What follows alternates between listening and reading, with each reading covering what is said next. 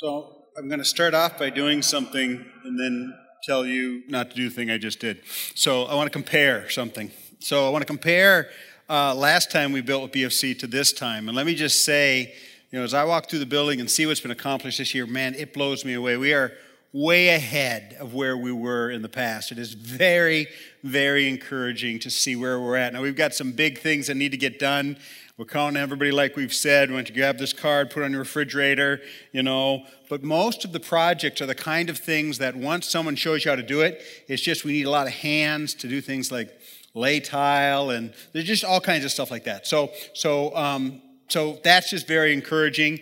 And so don't forget, put this on your fridge. If you can come out, um, it's going to be an awesome next couple months as we work together as a congregation to finish this up. So I just wanted to compare that. And then I want to talk about comparing and how foolish it is to compare. Right? Who do you compare yourself to? Do you compare yourself to, um, you know, maybe somebody you grew up with? A friend, a family member? Maybe a brother or a sister do you compare yourself with? Do you compare yourself with, you know, a neighbor who has this or, or has that kind of thing? Um, do you compare yourself with your father or your mother? Well, let me just encourage you that one of the ways to undermine your progress in life is to compare yourself to someone else. I would even go so far as saying that about Jesus. Now, let me be very careful here that you understand what I'm saying because Jesus is our model. We look at him, we hold ourselves up to him. But listen, if, if our whole thing is that say, I got to be just like Jesus and he's the, the person I need to compare myself to, well, you're going to get pretty discouraged because I don't know if you know this, but Jesus is pretty awesome. Okay? And so, so, so there is someone, though, that you should compare yourself with. And if you can learn, this is actually one of the secrets to living a life that grows, a life that expands, a life that becomes more significant. The person you should learn to compare yourself with is the person you were yesterday. Let me say that again. The person you should learn to compare yourself with is the person you were yesterday.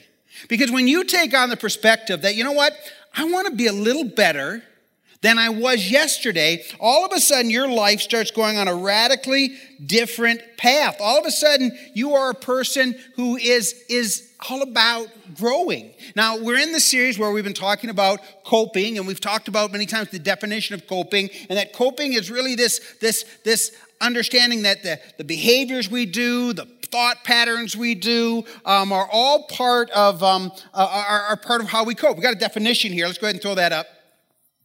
The definition is to deal effectively with something difficult or to face with responsibilities problems, difficulties, especially successful in a calm and adequate manner. And we talked about how this word comes from an Old English word that means to be able to take a punch. That life is going to come and it's going to give us a punch. And, and when that happens, we've got to learn how to cope with that. And again, one of the worst things we can do is we're going through life trying to make progress, trying to learn how to cope, is to ask ourselves, is to compare ourselves to other people. But one of the best things we can learn to do that will help us begin to choose good ways to cope as opposed to bad ways to cope is to learn to compare ourselves with who we were yesterday. We've been talking too about uh, in this series about how life will often give us a sucker punch, right? So, so not only will it punch us, but it'll punch us multiple times in ways we're vulnerable, in seasons where we're, we're not expecting it, and timing that's not good, and, and how, how we can just be overwhelmed. And here's the thing about getting a lot of punches all at once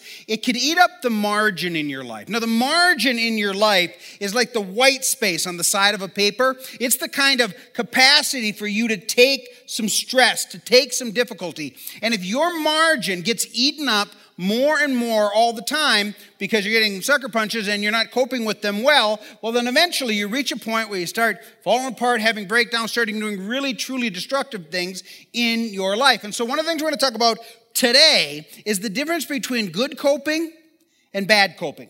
Because you may be coping, that is to say, you may be doing some behaviors that are allowing you to deal with stress and get up in the morning and go forward, but it might not be good coping. It might not be the kind of stuff that ultimately is going to be a blessing to you and a blessing to the other people who are in your life. Now, a couple weeks ago, we started this by saying that we shouldn't be surprised. We looked at the promise of God that there's going to be trials in our life. In John chapter 16, verse 33, we read, I, Jesus said, I have said said these things to you that in my, that you may have peace, because in this world you will have tribulation. So there's a way to cope in such a way with all the stresses, with all the difficulties, with all the hardships in our lives that we actually have peace even in the midst of just the craziness of life. I had a very encouraging thought about this this week, just in terms of my life. I thought about when I was a younger man, younger pastor even, how I would cope with things. And I thought to myself, man, I've made a lot of progress.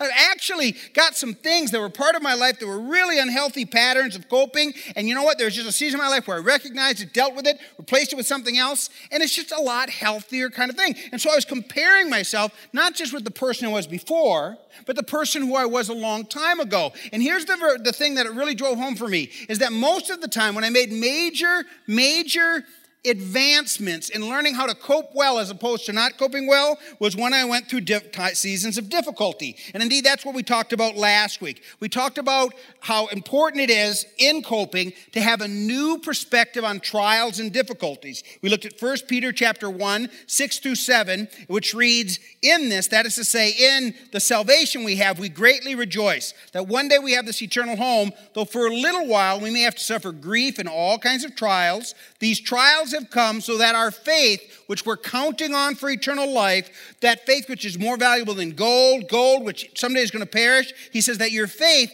may be proved genuine and may result in glory, honor, and praise. And so, in essence, what we're understanding is that these trials, these difficulties come to test your faith, to protect, uh, uh, to show that your faith is truly, truly working and, and, and, to build this thing in your life we talked about last week called character. And just like we said uh, last week character and faith both share one truth that they have to be tested to see whether or not you really have them. Because you can talk about having faith you can talk about having character but you don't know whether or not you have it unless you really see it tested. Now this week we want to talk deeply about going through the hard work of just being honest with yourself, the hard work of asking yourself, how am I actually coping? It's been kind of fun walking around church and talking to some of you throughout the last couple weeks and say, hey, how you doing? And so many of you said, well, I'm coping.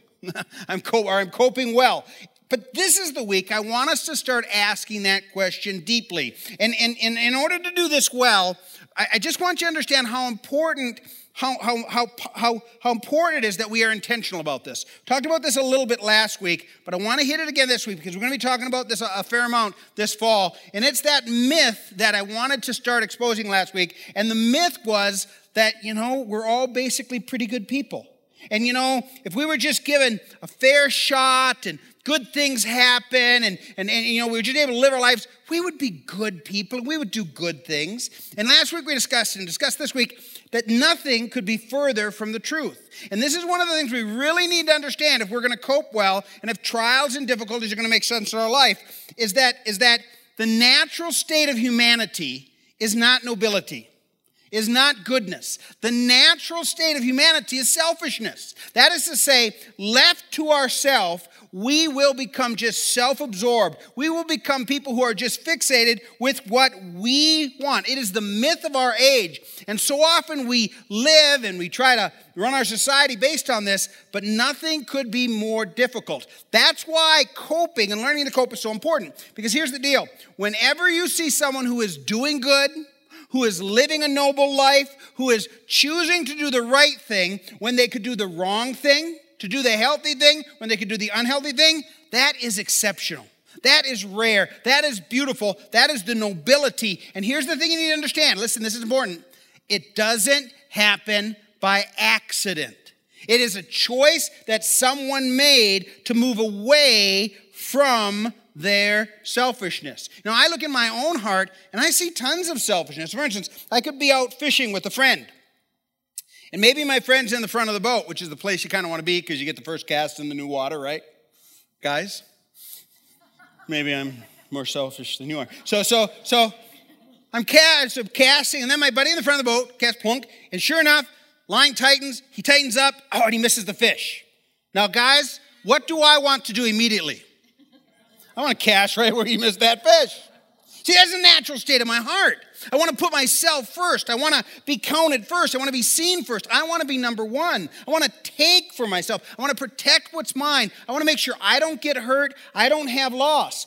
And to overcome that, to live above that is something that takes God's power in our life in the most wonderful and amazing way. You, you, see, we need to understand that inside of every single person is an angel and a demon. Inside of every person, there's a monster and an angel. Just imagine you were holding just a little baby, beautiful, brand new baby. And let me just ask you a question Are you holding in your hand an angel or a monster? And the answer is yes.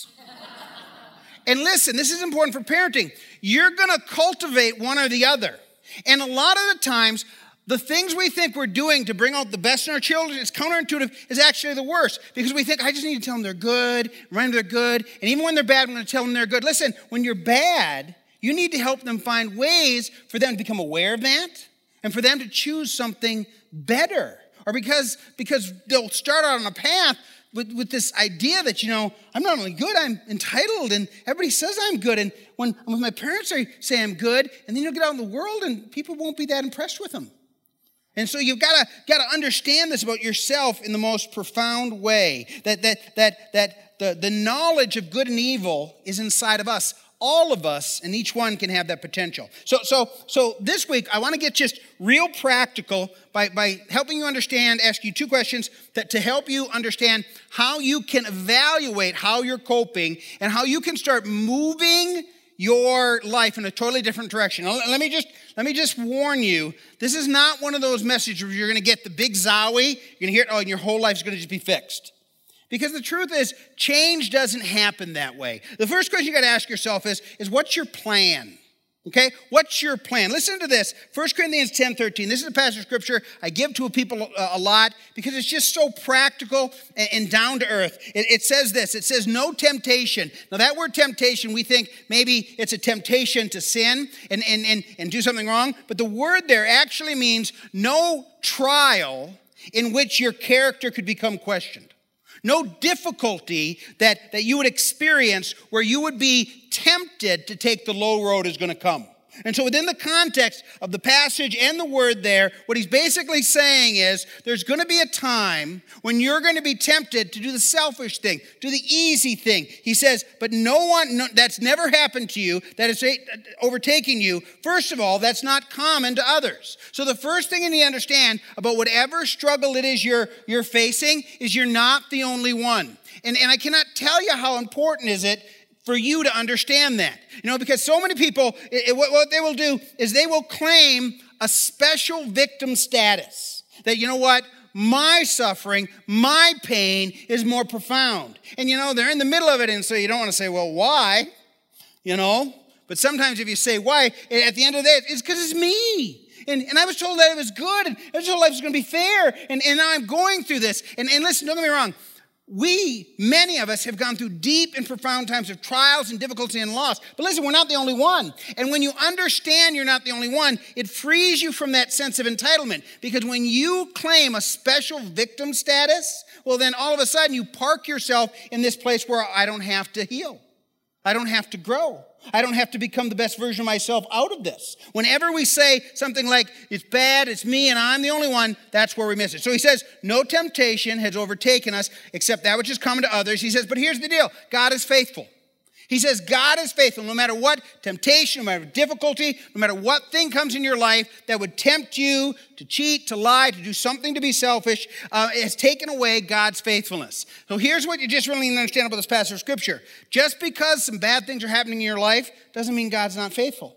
In fact, very often, as we saw last week, difficulties in our life is God being faithful. He's allowing struggles to come in your life to test your faith, perfect your faith, to strengthen you. And not only will He strengthen you, He will create an opportunity for this to be one of your best moments. So he says, No temptation is overtaking you except that which is common to other people, but God is faithful. Look at this. He will not let you be tempted beyond your ability.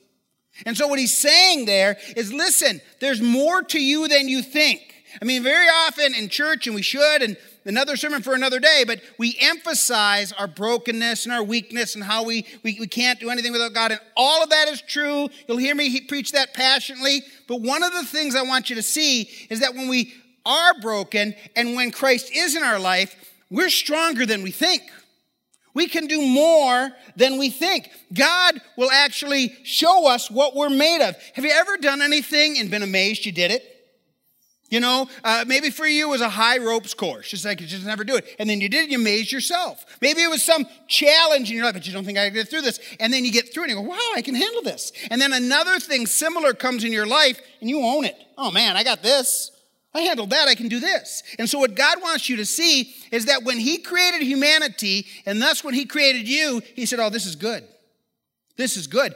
That the nobility, we often talk about, you know, the selfishness, you have capacity for selfishness. You have capacity for nobility. You have capacity to do the right thing. You have capacity to rise above the ordinary because rising above selfishness, selfishness is beautiful, it's noble, it's incredible. It actually is one of the things that gives your life meaning. So he says, You will not be tempted beyond your ability, but with the temptation, God will also provide an escape plan. So the word there means a way that you will recognize that's my way out.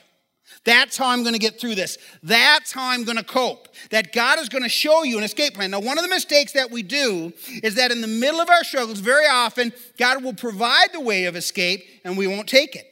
And one of the other mistakes that we'll make is we'll be in the middle of it and God will show us a way of escape because we knew ahead of time how we were going to plan our escape, but we didn't take it. And, and, so, what this passage is telling us is that when we're in the middle of it, we should look for a way out. And when we know we are going into a difficult time, we should plan what we're going to do before we do it. I, I give this counsel to people a lot of time. They say, you know what, I got to have this conversation, and I just know someone's going to ask me, and I just don't know what I'm going to say. And I just freeze up. I said, well, let's practice. Let's make a plan. So you know someone's going to ask you about this difficulty. What could you say? Well, I don't know. Well, you're not under pressure. It's safe. Let's just. And they say, I said, well, they say something good. I said, well, say that. So what you've done is you know you're going to a difficult time. You've planned an escape. I mean, we talk about this in big things, right? In war, you should never go into a war if you don't know how to get out of a war. Don't you wish our politicians knew that? You know, you, you should understand how you're going to get out of something. And this way of escape is just a point of wisdom. So, so I know, you know what, I'm going to have a difficult work week. And you know, at the end of the week, I got to travel. You know what? I'm going to be in a hotel room. You know what? I'm going to be alone. When I'm alone in a hotel room, I just know that, you know what? What's my way of escape? Well, you know what? I'm going to tell three of my friends I'm traveling. I'm going to have all three of them ask me, hey, do you have that problem that you to have that problem with, you know? Hey, you know what? Uh, I'm going to call, uh, you know, is it 2 a.m. and I'm struggling? This is my call guy. I, I can just call him and say, I just need you to pray with me. okay, better. And, and, and, that way of escape provides me a way of coping. And there are a million applications for this principle. Whatever it is you're struggling with, listen now. Whatever it is you're struggling, please listen. Plan what you're going to do when you're strong. Don't try to figure it out when you're overwhelmed and weak. And so if you can think, this is what I'm going to do when I'm going through that difficult time, it's amazing. So I'm having a fight with my spouse. And I know this thing is going to come up, this kind of thing. I'm going to think, okay, what am I going to do? You know what? This is the point where usually I get angry and the whole thing blows up. You know what? I'm, I'm going to actively listen or I'm going to I'm going to try some other thing. I'm going to have a plan of escape so that I can, I, I can endure it, so that I can get through it. And here's the beautiful thing about that is that when you find that way of escape and you, listen now, you become familiar with that way of escape, it becomes an easy place of escape. You just get used to it. You get used to doing the right thing. And because you get used to doing the right thing, it becomes habit. And you know what happens to the temptation? It's not a temptation anymore. It loses its power over your life because you know how to handle it. And when you, in your first time, it's really difficult to do the right thing. Second time, still difficult. Third time, you don't do the right thing. Oh, but, but then the fourth time, you went back doing the right thing. Did you hear what I just said? Because any kind of change of life has setbacks. And one of the worst things in the world, people, well, I, I blew it, so apparently God's done with me. Come on. Think better than that. You know what? If, if you mess up, take up, you get your fourth time, fifth time, you know what? The sixth time you did it without even thinking. And you know what? You don't even have to think about it anymore because that's the thing you do. The temptation loses its grip in your life. Why? Because you came up with a plan. You thought, this is how, listen now, I'm going to cope with this. This is how I'm going to face this because I have a plan. Now, the second thing that what that allows you to do is do the second thing is have a healthy pattern. And so, how do you establish a healthy pattern? Now, this is really important because this is key to change. I don't know if you realize it about our church, but our church is all about change. It's all about meeting people wherever they are at and leaving them there because they're good enough. No, no, no, no, no. If you're comfortable with who you are, and, and where you're at and, and you feel like you've reached as much growth as you want to get, you should find another church because we're going to make you miserable here, okay? Because we're going to point things out, we're going to bring things up, we're going to make you look at stuff you wanted to ignore. That's just who we are. You're welcome, all right? We meet people wherever they're in their journey and then say, hey, here's an issue and here's some steps you can take. And if you put a, listen now, you put enough good steps together, then all of a sudden, what you've done, you've established a pattern of behavior. And one of the keys to getting, listen now, a bad pattern behavior out of your life is establish a good pattern of behavior. It's all about taking steps, right? One theologian calls, and I just loves this, he says, a long obedience in the same direction. Okay? And so here's a couple things you need to understand about that kind of change. It hurts. It's a struggle. You're not going to be good at it at first. If you say, you know what, I do this, and I'm going to do this. This feels so unnatural. This is hard. I went back to this. Uh, you know what?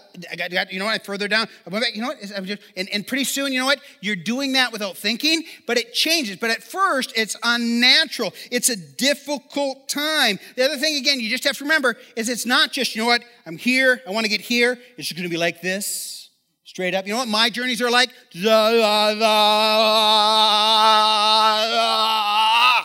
But you know what? I'm not all the way here, but I'm not here either. Isn't that the way change happens?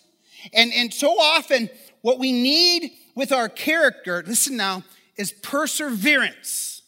We need the character quality of perseverance. Say, you know what? This is a difficult struggle. This is a difficult thing, but you know what? I'm going to I'm going to continue on with it with God's help because I want to have a healthy pattern. Consider a couple verses. Philippians chapter 3 verse 17. The apostle Paul says, "Join with others." Notice the community point to that. You, life change happens best in community. In fact, most life change can't happen in isolation. Now, you might need to change your community, if you're in a community that has helps you and celebrates the bad pattern you're on, the, the most spiritual thing you might need to do is change your friends. Okay? So, so join with others in following the right kind of example. So what you have gone through is common to others. Remember that? There are other people who have faced it and found progress. Find them. They've probably written a book. Okay, there's a resource center, there's pastors. We look for these folks. Sometimes we bring them in here. So we have testimonies. People say, I went through this and God did this. It was a pretty cool thing, and this, this helped us.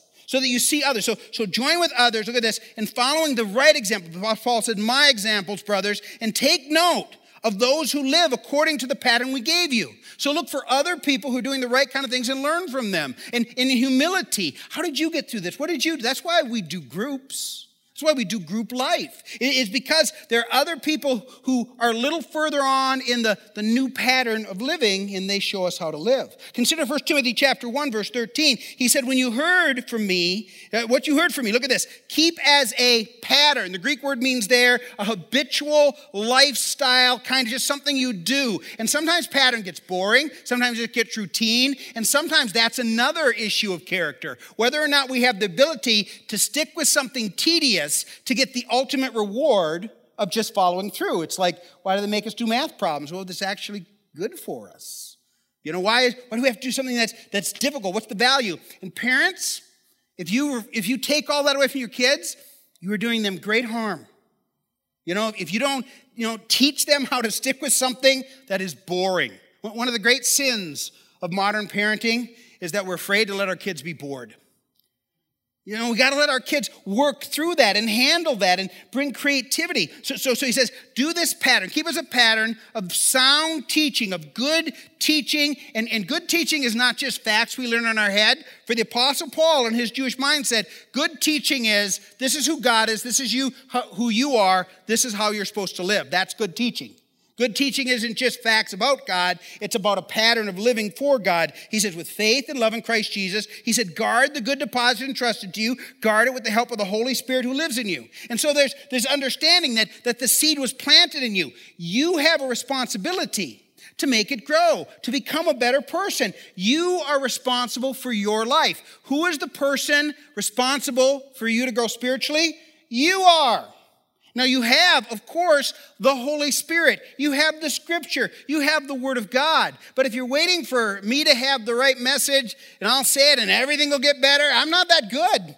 I'm just not. You're waiting for your Bible study leader or someone you listen to on the radio. At the end of the day, you've got to say, okay, what's my pattern? What needs to change? Holy Spirit, let's take some steps. So, so let's talk a little bit about this thing of good cope and bad cope. You know, we could go on here and we could talk a lot about good coping and bad coping and all kinds of examples. Obviously, you know, if you go home every evening and you're drinking heavily, that's bad coping okay? You know, go home every night and you read your Bible and pray for orphans and widows, we all hate you because no one's that good. All right, right? A lot of these are somewhere in between. Let me just say this some things that I do to cope are probably okay for me, might not be good for you because I can keep it in balance and get out of control.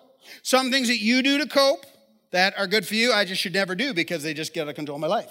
I need, listen now, I need some rules in my life that other people know about and they're asking me about it to keep me on the straight and narrow because of things that are my points of vulnerability. Because remember, the sucker punch is tailor made for each person. Now, you need some rules and some patterns that other people know who are asking you about it in your life. So that, so that they will ask you, and so you'll just know that, you know what, this is just something. But, but what I want to challenge you to do is I want to challenge you to do um, a, a three-step process this week. Right? The first is is just evaluate how you cope. I mean, just take an hour. You know, if you can find a trusted friend who will speak into it, um, you're brave, and that's good because a trusted friend will, will tell you the truth. You know, the Bible says about a trusted friend? These are hard to find. It says, trust the wounds of a friend. Let me just say that again. Trust the wounds of a friend. That's the friend who you'll say, Am I defensive? They say, Yeah, sometimes you can be defensive. When you do this and this, sometimes you can be defensive. I'm not defensive. No, that kind of thing, you know, that kind of thing like that. That's a good friend. You know what? I, have been watching the show on, on Netflix, you know. It's fine. I mean, there's some nudity in it, and they swear a lot, and a lot of blood and gore, and it's good, isn't it? And friend says, I don't know. I can't imagine Jesus watching a show like that. Is that making you a better person, a worse person? Does it draw you to your spouse? Does it draw you to think about things? Does it fill you with the kinds of things that would lead to life and health and peace and godliness? That's a good friend, you see. You see, the kind of person who would speak lovingly truth. Because here's the deal they love God, they love the truth, and they love you. That's the kind of friend that you want to look for. So, so here's what I want you to evaluate your life and just say, what do I do to cope? And just get on. You know what? I run. I don't run. I don't run. Maybe you run. Was a runner once. I was a runner once. And one night I was out running. I'm going to just tell a story. It's a good story. So I'm running. I'm on this hill. I'm thinking, why am I doing this? It's dark. I, I worked all day, but I was going to run. And I went and ran. And this young punk came and he just passed me like I was standing still on a hill. And I yelled at him. I said, You're making me look bad. You know what he said? He turned around, he looked, and he smiled. He said, Well, at least you're out here, and that's better than most people can say. That was pretty wise. You know, it didn't inspire me to keep running, but, but the point is, I don't run. So, so the thing about it, but maybe that's your deal. And maybe you say, you know what? I watch lots and lots of Netflix. Not a little Netflix, a lot of Netflix. You can actually see how much Netflix you've watched. Did you know that? Did you know that? Some of you said, oh no. Totally object. We're talking facts at this point. It's math. Just you can look it up. How many episodes of this? Oh, I watched seven seasons of that? Holy cow, you know, and that kind of thing. Maybe for you, you know what? Um, uh, sugary drinks get me through a day. You know what? For you, it might be hanging out with a good friend. Maybe for you, it's, it's planning a vacation, saving up for it, going on it responsibly, really looking forward to it. That's one of the things I do help. You know, obviously, there's the things, we're in church, you know, right? We pray, you know, and if there's no prayer in your life, you're probably not coping well. You know, the Word of God, do I let it speak into my life? You know, maybe I need to make some, but, but, but evaluate, just write down. These are the things I think are good, maybe bad, maybe. maybe get that in between. And then maybe talk it through with that trusted friend. And, and then evaluate. And you can ask questions like Is this coping thing making me a better person or worse person? Is it making me available to be a blessing to God and others and those around me and myself? Is this sustainable or will eventually this end and then leave me in a place where I don't know what to do? Would I be embarrassed if other people knew how I coped on this kind of thing? And not that I'm asking you to be concerned what other people think, but if, if you know other people are going to know it's not something you should be doing, maybe that should just be a wake up call to what's going on inside you. And, if you'd have the courage to just evaluate your life and say, there's some good cope, there's some bad cope, and, and, and, and you'd go a long way. Now, now, here's the second point. Now, this is subtle, so you got to just listen, okay? If you're doing some things to cope that are wrong, subtle now, stop doing them. That's it. I was being sarcastic, okay? Stop doing them. I mean, sometimes it's as simple as that. Now, don't get me wrong, I get that there's real addictions in lives and real struggles and childhood things that make really thorny things. But what I'm talking about is the person who looks and says, Wow, I'm having trouble sleeping and I drink coffee all afternoon. That's just silly. I'm going to stop doing that. I'm going to go, it's going to feel terrible tomorrow and maybe the day after that, but I'm going to just quit doing that. You know what? I, I, I, I'm doing the sugary drink thing, and I'm having eight of those a day or seven of those a day. You know what? I'm just not going to do that. I'm going to stop that. And, and sometimes, eh, God, give me the ability just to stop that. And, and, and sometimes it's a little thing. Sometimes it's a big thing. You know what? I don't have prayer in my life. You know what? I'm going to, I'm going to do this thing where I, I, am going to start adding prayer. I'm going to do the devotions. I'm going to go to Right Now Media. I'm going to go online. I'm going to go to the Christian bookstore. I'm going to go to the resource center. I'm going to find a tool. I'm going to incorporate in my life. Now, here's the deal. Here's the deal about, about stopping bad things in your life. You want to know what the key, one of the key things is? Obviously, you pray. You're asking for the spiritual God, Spirit of God. But just practically, one of the things you can do, secret of getting bad things in your life, is repair, is replace it with something good. Because if you fill your life with so many good things, you won't have time for the bad things, right? And so, and so, so here's the deal. Uh, there's an old story about a guy who had a hole in his driveway. He got mad every day. He got full of water. So he'd get a little scoop and a broom and he'd brush it out. Next day it'd rain, fill with water. Then it'd get over and over. And finally his wife came out and said, Well, there's a solution. Fill in the hole. And so if there's some hole in your life that keeps filling with something you don't want to fill it with, take away the opportunity. Okay? So let me give you a couple examples of this. So maybe you're you're having trouble sleeping, and so every night you watch TV before bed, or you do the screen time. By the way, anything, this is true of like true of like 95% of us, anything you can do to minimize screen time, to lessen your life, is almost certainly a good thing. Okay, we're a culture just we're doing horrible damage to ourselves. So it's late at night, the screen is on, it's bright, we're watching our show, or we're watching our show, and, and we're all amped up, and then we try to go to sleep, we don't sleep well. So I'm going to stop that and I'm going to replace it with I'm going to read. I'm going to turn on the lights. I'm going to read. You know, you might even read the Bible. Somebody say, well, I'm bored with reading the Bible. Perfect. You'll fall asleep.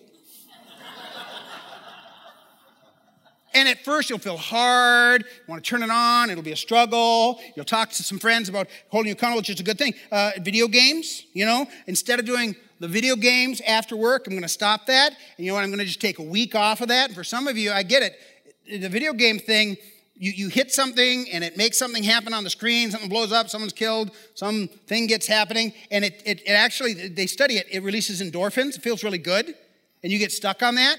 And so when you try to fast from it for a week, you say, I don't have a problem, try not doing it for a week. And you're going to find that it's a real struggle, and you replace it with something positive. Instead of drinking coffee and Coke after, you know, 10 o'clock, I'm just going to drink water. You know what? Uh, I'm going to quit watching that show I'm obsessed with on a certain night of the week, and I'm going to join a group this fall. Uh, next time, um, uh, here's an example. Uh, I have a, a, coping mechanism that when I go through something difficult or I fail at something, I blame or I deny. Instead of doing that, I'm going to recognize, okay, I'm going to own it, I'm going to be responsible, and I'm going to, I'm going to apologize, I'm going to make it right. You know, um, here's something we just need to replace in terms of a coping mechanism. Sometimes we'll go through a difficult time, we'll just fill our mind with negative thoughts, negative things, even about ourselves. Come back and affirm something positive about yourself and someone else. Maybe, maybe uh, um, um, there's some negative behavior in the evening, and instead of that, you're going to go take a walk in the evening and bring uh, exercise. Instead of isolating, invite someone into your life. You know, instead of have a life where I spend a lot of time worrying, I'm going to bring in the word of God. I'm going to bring prayer in my life. But one of the keys is, is just, just taking something negative in your life and replacing it with something positive, intentional. And again, there's going to be a struggle with it. We ask God for help, and, and, and, and it's, it's just the most amazing thing. Now, now the, the third thing is, so first step, we're going to evaluate our life. Second step, we're going to, we're going to choose one thing. Don't make a laundry list and try to change your whole life. Okay, you'll be done by Tuesday, all right? Just right? Choose one thing. And here's the deal. Then call someone and say, hey, I'm doing this thing. Will you ask me about it? That friend, maybe call two or three people. I'm doing this thing where I'm just trying to turn off the screen at night and I'm just going to read my Bible fall asleep that way. You know. By the way, I was reading a, a book by a psychologist this week about who treats depression, and he he has said in this book that 30% of his patients are almost completely um, completely uh, get over their symptoms of depression when he can get them on a regular healthy sleep cycle, and that they start having breakfast every morning. So that might be something. I'm going to have good healthy breakfast in the morning. I'm going to get on a a regular sleep schedule. And, and so, so, so those are the kinds of things that, that you could do. That was, that was me chasing rabbit. So I just threw that in there. So, so we're going to tell somebody. And so, in the spirit of that, I want to challenge you with next steps. Just very simple. Evaluate. And when you find that one thing, and the Holy Spirit will make it pop, and maybe it's a little thing. You know what? That's just silly. Why do I do that? I'm going to stop doing that. And instead, I'm going to do this other thing. I'm going to tell somebody about it in such a way. And at first, it's going to be a struggle. But you know, here's the deal. When, when you then do that, and then you start making your new standard that I'm not going to compare myself with Paul or Jim or Joe or anybody else Mary or whatever, I, I'm going to compare myself with who I was yesterday. And yesterday, I wasn't doing this good thing, but today I'm doing this good thing. That's a good thing. And then the day after, and then a week from now, you know what? That other thing, I'm, I'm starting to feel less and less like it's a struggle. And then maybe, you know, a month from now, maybe you journal it even, you find that things drift out of your life, you know, when you are intentional about moving away from them. You see, you're reestablishing a new pattern, you're reestablishing a new path. And sometimes it's just as simple as saying, you know what? That's silly. I'm just not going to do that anymore. And, and so, um, in that spirit, um, I just want to challenge us. One thing I want to challenge just introduce you to, uh, to the guys in church uh, right now, uh, is this fall, I'm, I'm going to be leading a group. And the group, group's called Men of Influence.